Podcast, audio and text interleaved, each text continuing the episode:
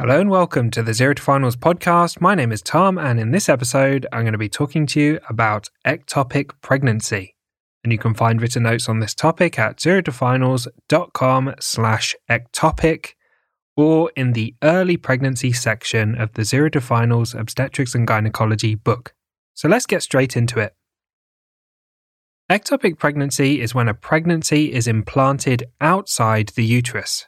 The most common site is a fallopian tube. An ectopic pregnancy can also implant in the entrance to the fallopian tube, which is called the cornual region, the ovary, cervix, or the abdomen. Let's talk about the risk factors. Certain factors can increase the risk of ectopic pregnancy, and these include previous ectopic pregnancy, previous pelvic inflammatory disease, previous surgery to the fallopian tubes, intrauterine devices or coils, older age, and smoking. So let's talk about the presentation. Ectopic pregnancy typically presents at around 6 to 8 weeks gestation, or 6 to 8 weeks since the last menstrual period. Have a low threshold for suspecting an ectopic pregnancy even in atypical presentations. Always ask about the possibility of pregnancy, missed periods, and recent unprotected sex in women who are presenting with lower abdominal or pelvic pain. The classic features of an ectopic pregnancy include a missed period, constant lower abdominal or pelvic pain, particularly in the right or left iliac fossa, vaginal bleeding, lower abdominal or pelvic tenderness, and cervical motion tenderness, which is pain when moving the cervix during a bimanual examination. It's also worth asking about dizziness or syncope, which could indicate blood loss, or shoulder tip pain, which indicates peritonitis. Next, let's talk about the ultrasound scan findings. A transvaginal ultrasound scan is the investigation of choice for diagnosing an ectopic pregnancy. A gestational sac containing a yolk sac or fetal pole may be seen in a fallopian tube. Sometimes a nonspecific mass may be seen in the tube. When a mass containing an empty gestational sac is seen, this may be referred to as the blob sign, the bagel sign, or the tubal ring sign all referring to the same appearance. So if you see the blob sign, bagel sign, or tubal ring sign in your exams, think about ectopic pregnancy. A mass representing a tubal ectopic pregnancy or an ectopic pregnancy in the fallopian tube will move separately to the ovary. The mass may look similar to a corpus luteum, however, a corpus luteum will move with the ovary, because the corpus luteum is inside the ovary rather than the tube. Other features that may also indicate an ectopic pregnancy are an empty uterus or fluid in the uterus, which may be mistaken as a gestational sac, and this is referred to as a pseudo-gestational sac. Next, let's talk about pregnancy of unknown location. A pregnancy of unknown location, or PUL, is when the woman has a positive pregnancy test and there's no evidence of pregnancy on the ultrasound scan. In this scenario, an ectopic pregnancy can't be excluded, so careful follow up needs to be in place until a diagnosis can be confirmed. In patients with a pregnancy of unknown location, we can track the serum human chorionic gonadotropin levels, or HCG levels, over time. A HCG level is checked at baseline and then repeated after 48 hours. The developing syncytio trophoblast of the pregnancy produces HCG. In an intrauterine pregnancy, when the pregnancy is inside the uterus, the HCG will roughly double every 48 hours. This will not be the case in a miscarriage or an ectopic pregnancy. A rise in the HCG of more than 63% after 48 hours is likely to indicate an intrauterine pregnancy. A repeat ultrasound scan is required after 1 to 2 weeks to confirm that the pregnancy is inside the uterus. We should be able to see the pregnancy on a scan once the HCG level is above 1500 international units per litre.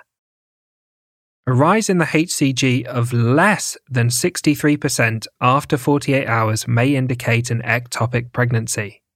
When this happens, the patient needs close monitoring and review.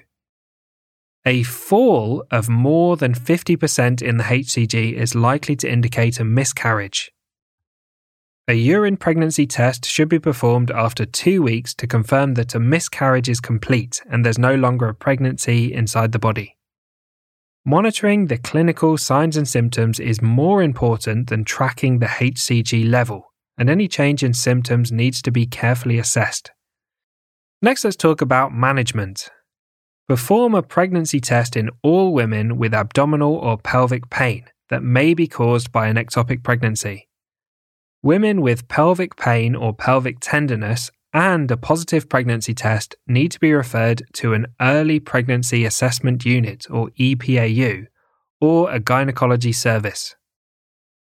All ectopic pregnancies need to be terminated. An ectopic pregnancy is not a viable pregnancy.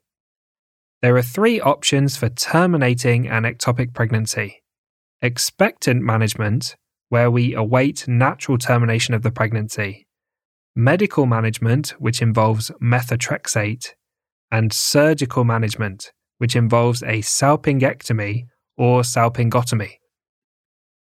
There are specific criteria for expectant management, where natural termination of the pregnancy is awaited, and these are that follow up needs to be possible to ensure successful termination, the ectopic pregnancy needs to be unruptured there's an adnexal mass of less than 35 millimeters, there's no visible heartbeat, no significant pain, and the HCG level is less than 1500 international units per litre. Women with expectant management need careful follow up with close monitoring of the HCG levels and quick and easy access to services if their condition changes. There are also specific criteria for using methotrexate as medical management, and these criteria are the same as for expectant management, except that the HCG level must be below 5,000 international units per litre, and there must be confirmed absence of an intrauterine pregnancy on the ultrasound scan.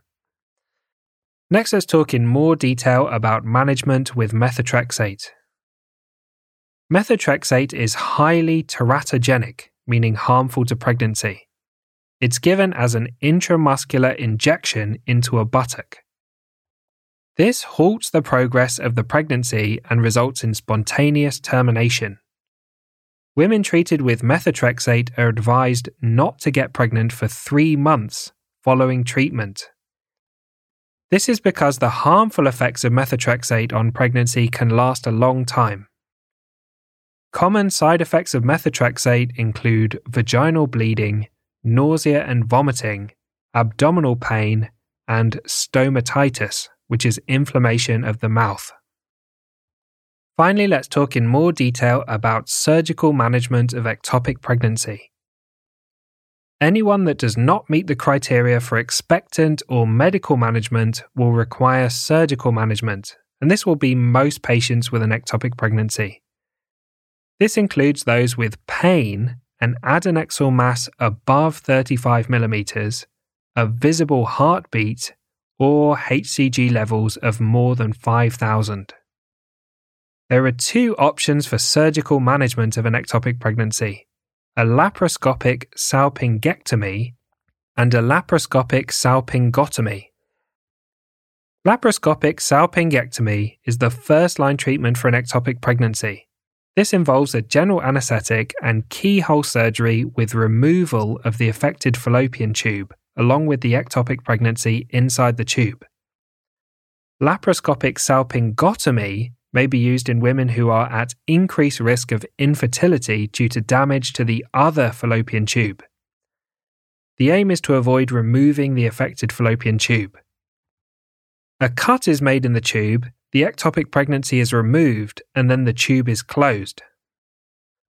There's an increased risk of failure to remove the ectopic pregnancy with a salpingotomy compared with a salpingectomy. NICE state that one in five women having a salpingotomy may need further management with methotrexate or a salpingectomy. A final note is that anti rhesus D prophylaxis is given to rhesus negative women having surgical management of an ectopic pregnancy. So, thanks for listening to this episode on ectopic pregnancy. As always, a big thank you to Harry Watchman for perfectly editing the podcast. And I hope you join us for the next episode where we'll talk about miscarriage.